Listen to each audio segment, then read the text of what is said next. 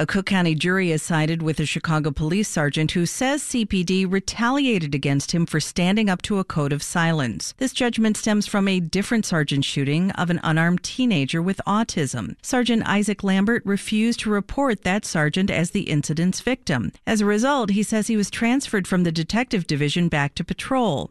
Yesterday, Cook County jury awarded Lambert $910,000 in damages. WBEZ's Chip Mitchell joins me now with more on this story. Good morning, Chip. Morning, Mary. That trial ended yesterday. What did his attorneys prove to the jury? Well, Sergeant Lambert testified he arrived on the scene and noticed that Sergeant Muhammad had not articulated a lawful reason for using deadly force, like fearing for his life.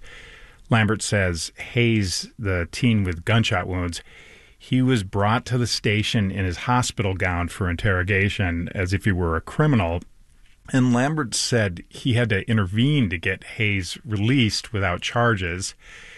And as this police investigation played out, Mary, there was evidence that Lambert's bosses wanted him to report that Sar- Sergeant Muhammad was the incident's victim and that Hayes, this unarmed teen, was the offender and that he'd committed aggravated assault. But Lambert did not go along with that story, and just five days after he filed a big report on the shooting, he was transferred from the detective division to a patrol job. And Mary, that was a big step back in his career. And how did the city's attorneys explain what happened from their point of view?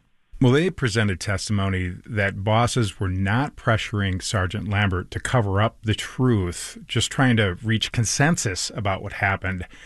And Melissa Staples, she was chief of detectives right near the top of CPD's chain of command. She testified that Lambert was transferred not as retaliation, but because he had bungled the investigation. She said Lambert should not have assigned a rookie detective to a shooting by a cop and that he turned in reports about the case late. The jury deliberated yesterday for less than three hours before coming out with this nearly million dollar award for Sergeant Lambert. What seemed to be their thinking? Well, one juror agreed to talk on the way out. He said it seemed like many of the police officers testifying for the defense, especially the ones higher up in the chain of command, he said they seemed to be lying. Now, Sergeant Lambert, he said he hoped the verdict would send a message to CPD brass. I hope the upper ranks learn that our job is to be fair, objective, impartial, and to follow the law, not to do something to give cover for the city or another officer that did something wrong. Now, lawyers for the city, Mary, they declined to comment about this verdict and award.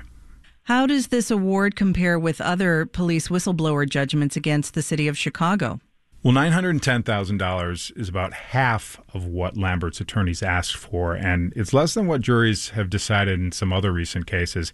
Just this past July, former detective Beth Svec was awarded $4.3 million. She had claimed she was transferred to the midnight shift of a very high crime district because she brought evidence contradicting what two officers had reported about a gun possession arrest. That's WBEZ criminal justice reporter Chip Mitchell. Thanks, Chip. My pleasure, Mary.